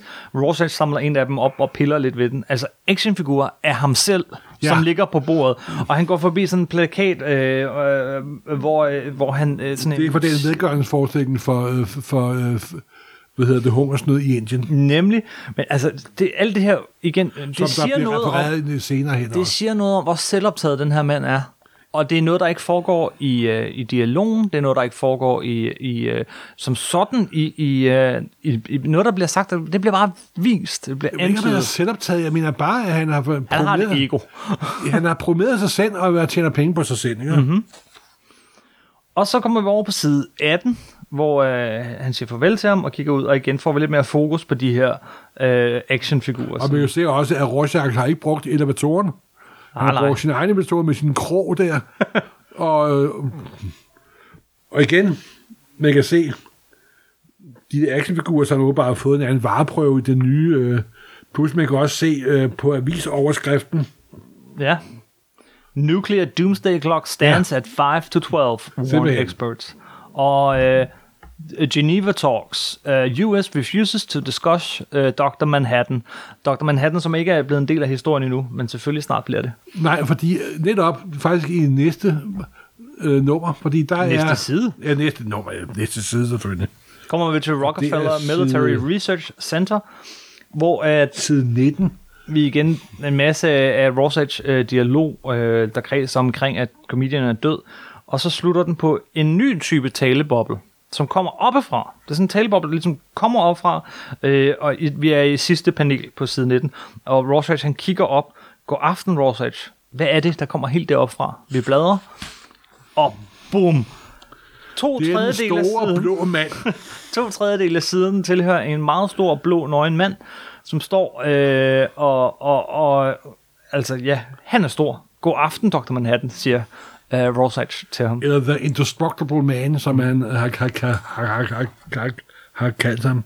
Og han gør sig selv lille igen i løbet af de næste sider. Plus der står ved siden af, der står der også Silk Spectre, ja, nummer 2. Som er vidunderligt tegnet. Hun ligner jo et menneske. Hun ligner ikke sådan en superheltefigur. Det er også skønt. Og det er allerede tydeligt, bare i den måde, hun peger fingre i sin gestik, hvordan hun ikke kan lide Rorschach, og ikke kan lide, hvor hun er, ikke kan lide. Du skal også sige, at Rorschach har sandsynligvis ikke taget bad de sidste 4 uger, simpelthen. Og Rorschach, han forklarer problemet for dem, ham her, han er død, men de vil ikke rigtig blande sig i første omgang. Så på næste side får det er side 21, du tænker på det? På side 22. Der vil jeg jo lige sige, på side 21 beskriver man også, hvilken styrke Dr. Manhattan har. Ja. Man ser i baggrunden, hvordan han løfter en kæmpe med maskine. Det gør man, og man ser de der sukkerknaller fra før. Ja, blive pakket op. Ja. Og så det symbol, Dr. Manhattan har i panden. Ja. Det er jo et hydrogenatom, det er et brintatom. Det eneste grundstof, der findes, med en proton i midten og en neutron ude omkring. Og det grundstof, som 88% af hele universet er lavet af, simpelthen. Mm-hmm. På næste side, endnu en indikation af, hvad ham her Manhattan er for en type. Han teleporterer Rorschach væk, da han ikke gider at tale med ham længere. Jamen, han gør det sådan på en pæn og høflig måde. Jeg sagde, at du skal gå, og så bum. Jeg sagde, at du skulle gå. Ja, jeg går ingen vegne, før jeg har... Bup.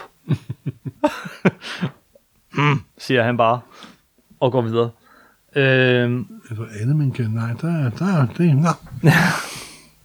Men altså, Morten... Ja, beklager. Vi skal igennem det her.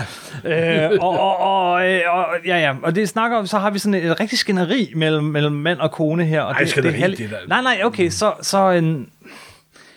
De taler forbi hinanden, ikke? Ja, de taler på to forskellige planer, og det behøver man ikke være gudelignende for at kunne komme til at gøre. Det er ganske herligt. Og så hun ringer op. Og laver en aftale med Night Owl, at de skulle spise middag sammen. Yes. Og så spørger, hvordan har John det? Det er Dr. Manhattan, han har det storartet. Og man kan også se, at det sidste planet, han ser glad ud, fordi han er i gang med at forske, i gang med at underdage universets hemmeligheder, simpelthen. Yes. Og man ser også sådan i panel 4, faktisk, hvordan han, så det kan skinne maskinen ad, så bliver sådan en prospekttegning, som man så kan samle igen, simpelthen. Mm-hmm. Fantastisk, simpelthen. Næste side starter også med Rorschach Journal, oktober 13. Og der er igen masser af graffiti. Ja, Kristallnacht kan jeg læse. Ja, og det er så henvendt til Kristallnatten. Selvfølgelig. Da nazisterne, de smadrer af jødisk ejendom og en ganske frygtelig... Og igen, Who Watches the Watchmen. Jeps. Og vi ser også, at Rorschach kigger op på sådan et par, yeah. hvor vinduet bliver trukket fra, hvordan han understreger mandens totale ensomhed, simpelthen. Ikke? Jamen, det er så rigtigt. Og det er et øde, tunge gader, han går i. Det er...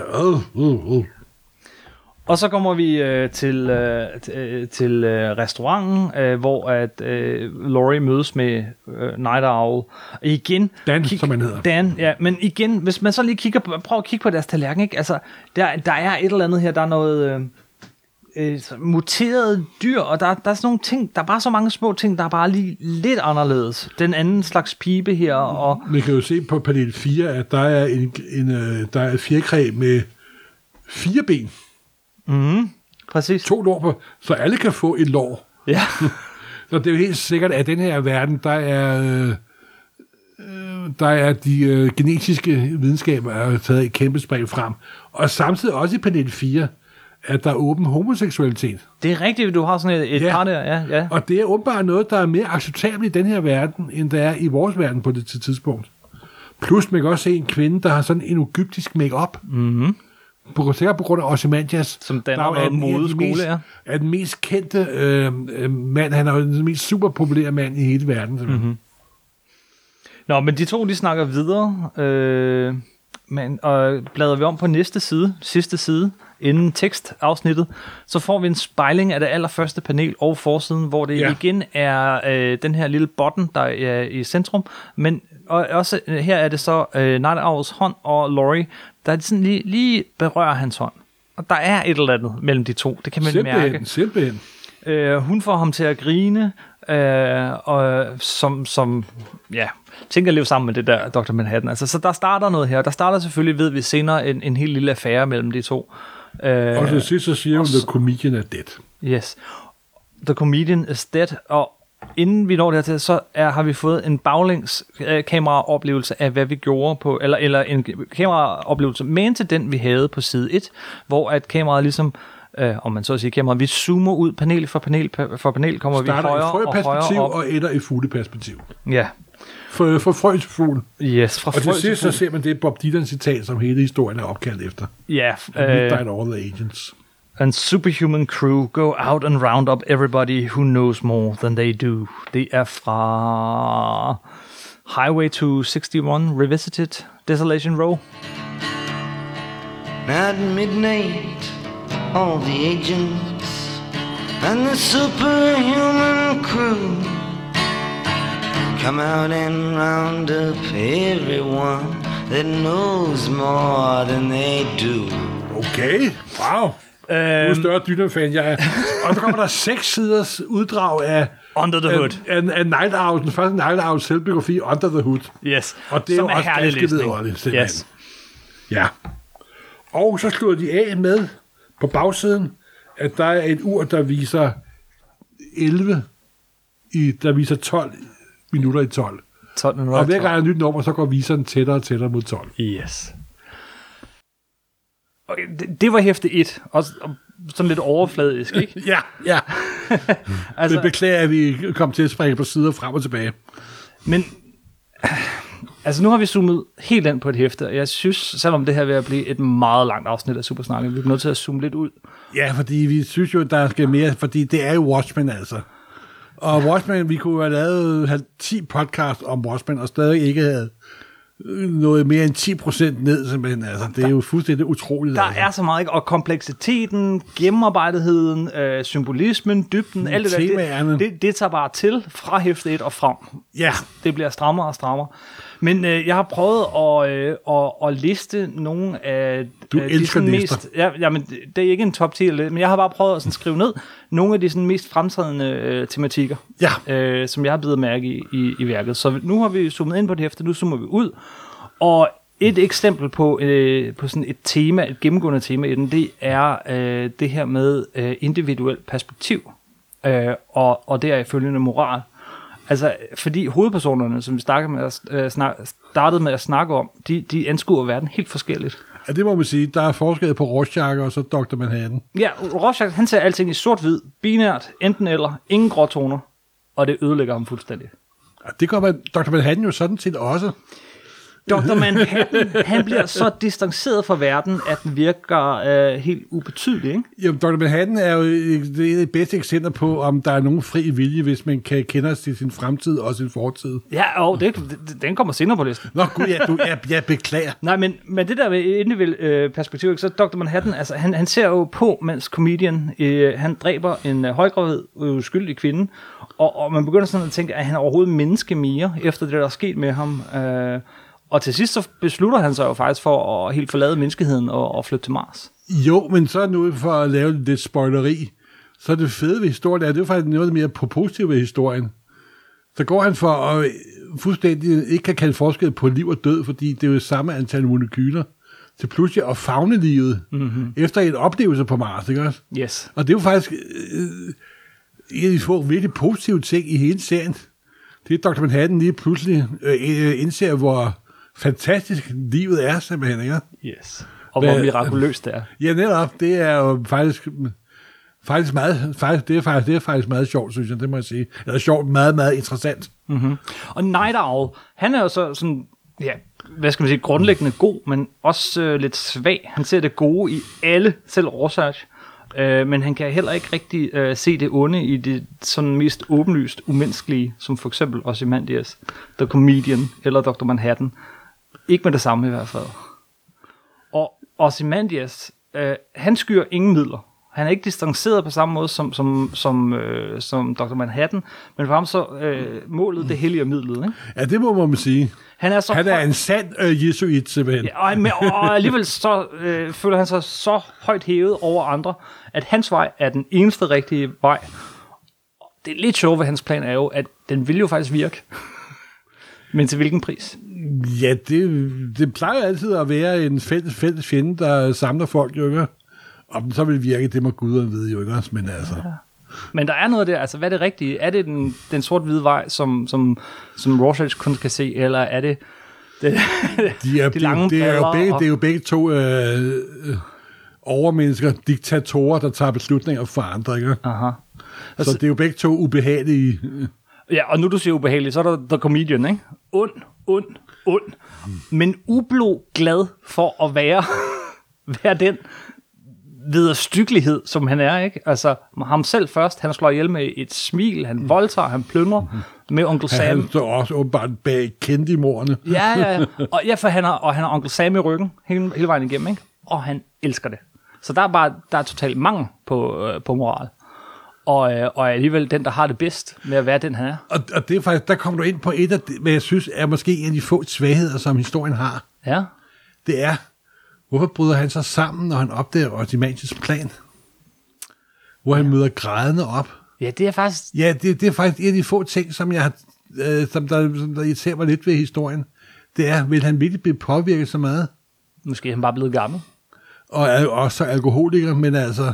Ja. Det, jeg tror faktisk, at på det tidspunkt, da Alan Moore skrev den scene med The Comedian, der var han ikke helt klar over, hvad det skulle ende med. Nej, hele historien var ikke... Nej. Fordi... Jeg tror, han har lavet historien op as it go along, simpelthen, ikke? Yes.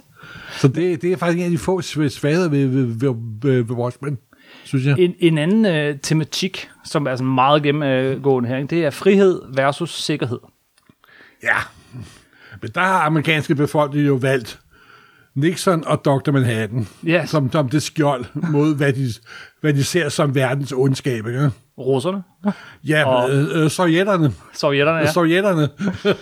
men altså det her frihed og versus sikkerhed, ikke? Det er jo også en af grundene til, at den er så høj aktuel sted i dag, fordi det er stadig en aktuel debat. Man kan jo tage det berømte citat fra Captain America Winter Soldier.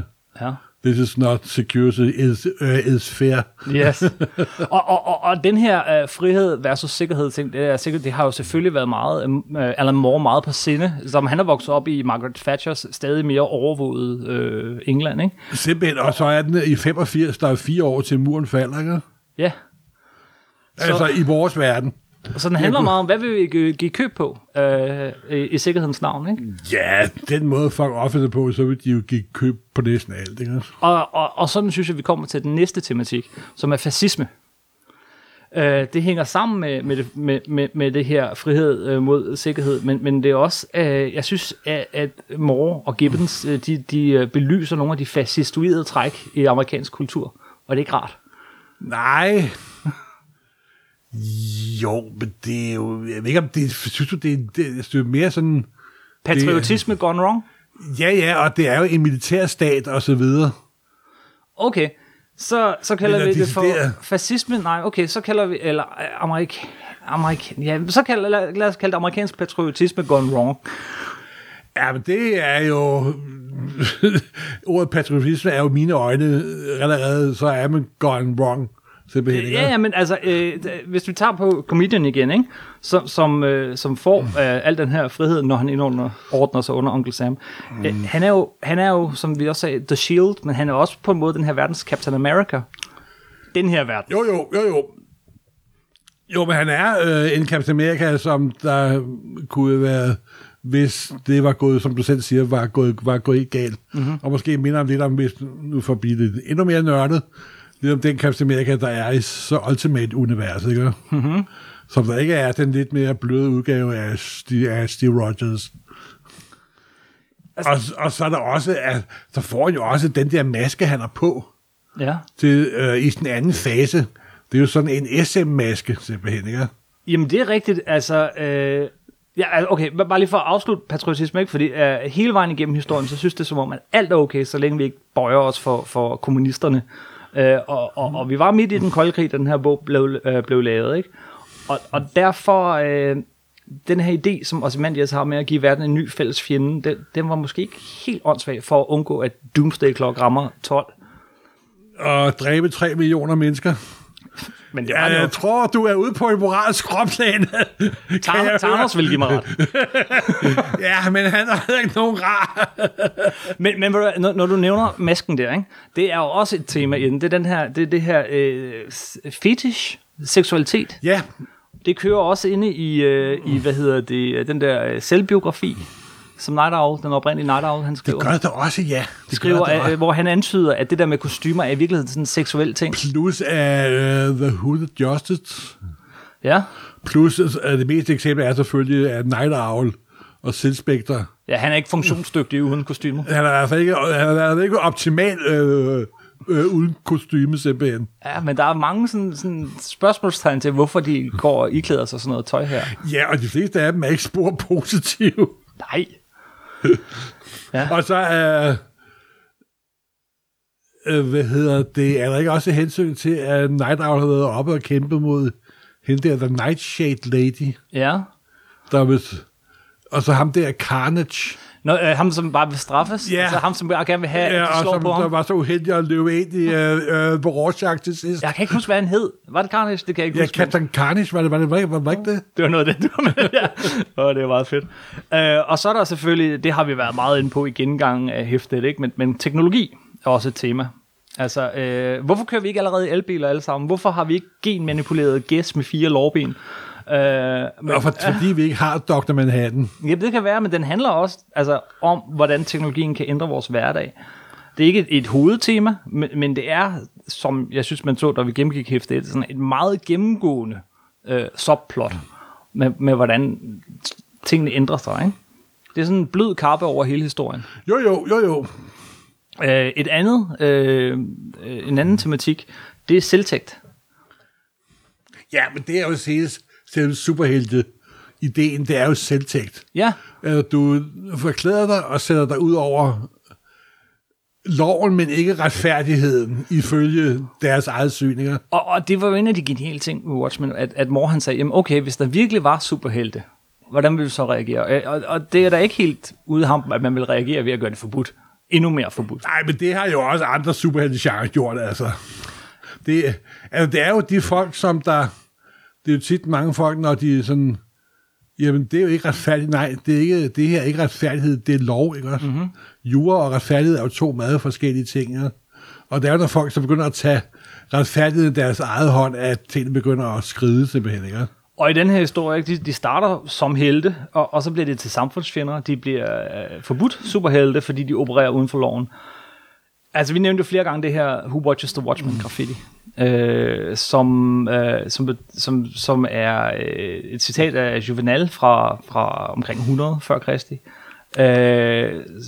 som, jeg ved ikke, om jeg kan sige det på latin, jeg har det stående her et sted. Jeg havde desværre ikke haft latin. Ipsus custodes. Undskyld, jeg snakkede i munden på dig. Jeg tror, det var godt. Ej, nu kan jeg selvfølgelig ikke sige, hvordan man udtaler latin, men quis custodiet ipsos custodes. Ja, hvem vogter vogterne? Ja, og det er sådan, igen, det er jo ikke et spørgsmål, der bliver besvaret i bogen, men det er et spørgsmål, der bliver stillet. Ja, men det er jo det evige spørgsmål med, at du er et organiseret samfund, ikke? Mm-hmm. Og du overlader en gruppe af samfundet til at holde styr på resten af samfundet, ikke? Og så prøver at adskille magt og den dømmende og den udøvende og den lovgivende. Og... Men jeg synes, vi er nede i sådan nogle helt super almenmenneskelige temaer, ikke? Altså, et andet, det er identitet. Der er selvfølgelig hemmelige identiteter, men så er der, og folk, der klæder sig ud. Så er der også hele Dr. Manhattans forvandling. Altså, hvad er han for et menneske? Og så er der også sådan som Sally Jupiter. Som der er lige så mange kendte tegneserietegnere, der skjuler deres etniske identitet. Ja, hun hed Juspeczyk, eller sådan noget polsk, ja, og så blev det til Jupiter. Er det et lille stik til Kirby og Lee, som hed Kurtzenberg og Lever? Ja, det tror jeg da, det er. Jeg tror også bare, det er, hvordan at det amerikanske samfund sådan, prøver at homogenisere alle, som ja, alle sammen er irske skråstreget hvide. Og de her figurer, de er jo ikke sig selv, før de er klædt ud. Det er også, der er noget identitet hele vejen igennem. Og jo, selvfølgelig. Og så er der tid. Ja, men det er jo et af de store, store temaer. Det er det. Især i det fantastiske nummer 4, hvor Dr. Manhattan sidder på Mars og oplever hele sit liv, eller store del af sit liv, på én gang. Mm-hmm. Og det er også det, hvor man kommer ind sådan på diskussionen, om han har fri vilje eller ej. Ja, for hvor, jamen, de kan næsten koble sammen de to, ikke? Altså det der med fri vilje, eller skæbne, og så tid i Watchmen. Hvis du hele tiden ved, hvad der foregår, og ved, hvad der vil ske. Er det så det, du gør? Er det, fordi du er en robot, eller fordi du er selvstændig tænkende? Det er fuldstændig ligesom Paul Atreides i Dune.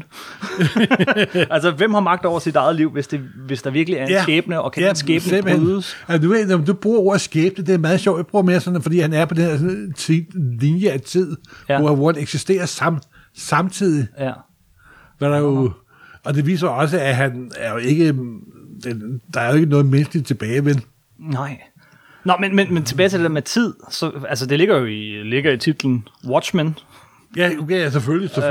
Og vi har en urmager, som bliver den mægtigste i universet og kan samle sig selv for den her urmager. Vi har, altså det er sådan helt ude små, for eksempel Adrian Veidts brands, de hedder Nostalgia og Millennium. Og vi har Doomsday Clock, vi har tallet 12, der er 12 numre, den tæller ned til 12. Også bare, altså der er så mange af dem her, jeg kommer bare til at tænke over det, hvor meget der er af den slags, ikke? Og derudover så ligger det altså også i det sådan rent grafiske, hvordan paniklerne bruges til at vise tidens gang. Jeg kan huske en ting, der sådan sprang en lille bombe op i min hjerne en gang for mange år siden, i hvad tegneserie jeg kunne, det var en lille sekvens fra The Black Freighter, hvor man ser solen gå ned hen over 3 paneler. Det er sådan set bare, solen går ned, men tiden går, fordi at der er panel borders. Ja. Altså. Jo, men det er jo det, som tegneserien som medie gør bedre end alle andre medier. Det er den måde, den manipulerer tid og rum på. Ja. Og det er også det, der gør, at det er ikke en film, der er klippet i stykker. Det er ikke en roman, der er skåret ud. Det er en tegneserie. Det er helt sit eget. Yes. Og altså sådan lidt derhen, der er jo også det med symmetri, som er et tema. Ja, men symmetri er jo... For det første er symmetri, det er i Rorschachs maske. Mm-hmm. Det er blandt andet i det første nummer, vi lige har gennemgået, hvor den zoomer ud på den sidste og på den første og sidste side. Og så især i nummer 5, selvfølgelig. Og i Dr. Manhattans ansigt, kunne man også sige. Ja. Og 4, ikke? Nej, nummer 5. Der hedder Fearsome Symmetry, hvor de 24 sider er lavet sådan, så du kan den ene halvdel af siden spejler sig i den anden halvdel. Ja, altså symmetrien ligger helt nede i sidelayoutet, ikke? Men det ligger også i den måde, hvor at historier og handlinger... Det er tematisk, er det også symmetri. Vi så det i hæfte 1, hvordan den starter med den der baglæns zoom fra gaden og op, og den slutter på det samme, ikke? Der er symmetri. Den starter med, at The Comedian er død, og den slutter med, at The Comedian er død. Og så også den måde, at Black Freighter sidehistorien, den spejler resten af handlingen. Simpelthen. Men jeg har altid i en anden verden ønskede mig, tænk hvis der havde været 13 numre i serien. Fordi så ville det ikke gå op med 12, Morten. Så kunne den ene halvdel af serien have spejlet sig totalt i den anden halvdel af serien, men det havde nok været for meget, simpelthen. Ja. Men jeg kan huske, at det gik op for mig, da jeg læste nummer 5. Mm. Der er jo også Fearsome Symmetry, det vi rumte William Blake digt med Tiger, Burning Bright, In the Forest of the Night, Who Immortal Mind of I Could Fear Thy Fearsome Symmetry, eller sådan noget i den der stil. Og det gik op for mig, at det ikke alene var grafisk spejling, men det var også det, der skete på siderne, var en spejling. Yes. Samtidig med politiet og det, der foregår, og den der rockgruppe, der optræder, de har et navn, der kan læses både forfra og bagfra. Og hold da kæft, jeg er glad for, at det ikke var det hæfte, vi gennemgik. Nå, men altså, nu sidder vi her igen og bliver forbløffet over, hvor fuldstændig utrolig mange detaljer, der er. Jo længere kommer ned, jo større bliver den simpelthen. Det er, Og ja, du nævnte også populærmusik. Jeg synes også, det er et tema, det er måske ikke så tydeligt, men altså musik og poesi, sådan både i graffitien og i slutteksterne og i bands, altså der er den der henvisning, og historien, tegneserien, altså der, hvordan populærkultur, poesi, den slags, er med til at forme os, sige noget om os. For ifølge det der tekst bag, så er det jo action-comics nummer 1, der sætter gang i mange tanker, der gør, at den der lille dille med at klæde sig ud og bekæmpe forbrydere så opstår. Ja. Men altså også bevirker, at Superman-tegneserien forsvinder, at det eksisterer ikke i den her verden. Nej. Der, han siger jo i det der Under the Hood med, det er jo en figur, du slet ikke kender mere overhovedet, simpelthen. Mm-hmm. Og så, der er jo mange flere, men den sidste, jeg lige havde skrevet ned, det er løgn og misvisning, misdirection, som et tema. Altså, vi har selvfølgelig Adrian Veidts plan, som er en stor, se derhen, mens jeg gør det her, ikke? Men det er også den måde Sally, hun holder hemmelighed for Laurie om hvem hendes far er, og selvfølgelig Manhattan, altså der er masser af det i den også. Nå. Vi afsætter 28 podcaster til at grave os ned. Og jeg er sikker på, at vi har overset en hel masse, og samtidig så synes jeg også, at vi har overladt nok til dig, der måske ikke har læst Watchmen endnu, at der stadig er noget at gå i kast med. Altså, vi har ikke afsløret det hele. Det kan man slet ikke. Nej, og det er jo sådan set... Altså, man læser ikke Watchmen, som en, selvfølgelig er den også spændende, men du læser Watchmen for at læse den en gang til. Yes. Simpelthen. Forfra og bagfra. Og igen. Jeg ved godt, vi lyder som nogle fanatikere, men... Det er svært ikke at være fanatisk, når det gælder Watchmen. Vi kan ikke komme hele vejen omkring Watchmen, men det er vi har bare prøvet at beskrive toppen af det isbjerg. Muligvis den, i hvert fald mest komplekse, fantastiske superhelte studie, der er lavet til dato. Det er i hvert fald en af de allerbedste, det er det. Det er ganske fantastisk. Og det er en, som efter jeg har læst den utallige gange gennem mange år, lige pludselig nærmest har genopdaget her, lige vi skulle lave den her podcast. Og fordi der jo for øjeblikket kører en tv-serie fra HBO, der er baseret på Watchmen på den gode måde. Den tager den her bog, som var den kanon, som var det virkelig sket i 85, og hvordan vil verden så være i 2019? Ja. Den tv-serie skal vi ikke snakke om i dag. Jo, nej, selvfølgelig ikke. Vi har bare lige nævnt den af dig. Og jeg nævner, at jeg har set 2 afsnit, og jeg er meget begejstret. Yes.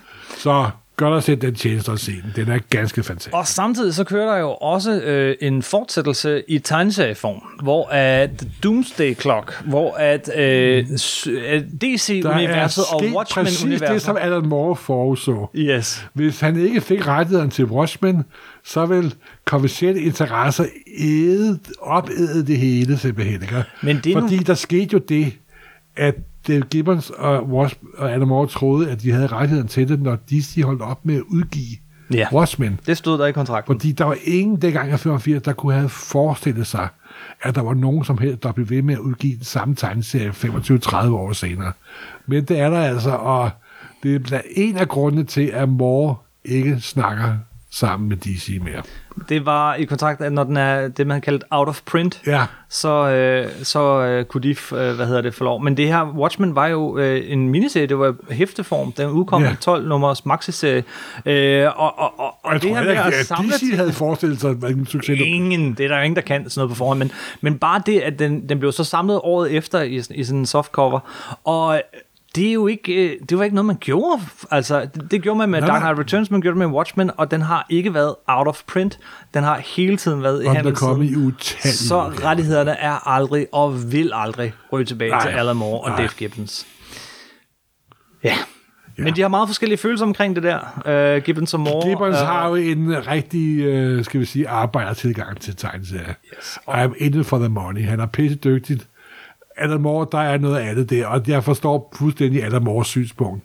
Jeg vil dog sige, at han måske også er god til at mure sig inde med sine egne meninger, men det er noget helt andet.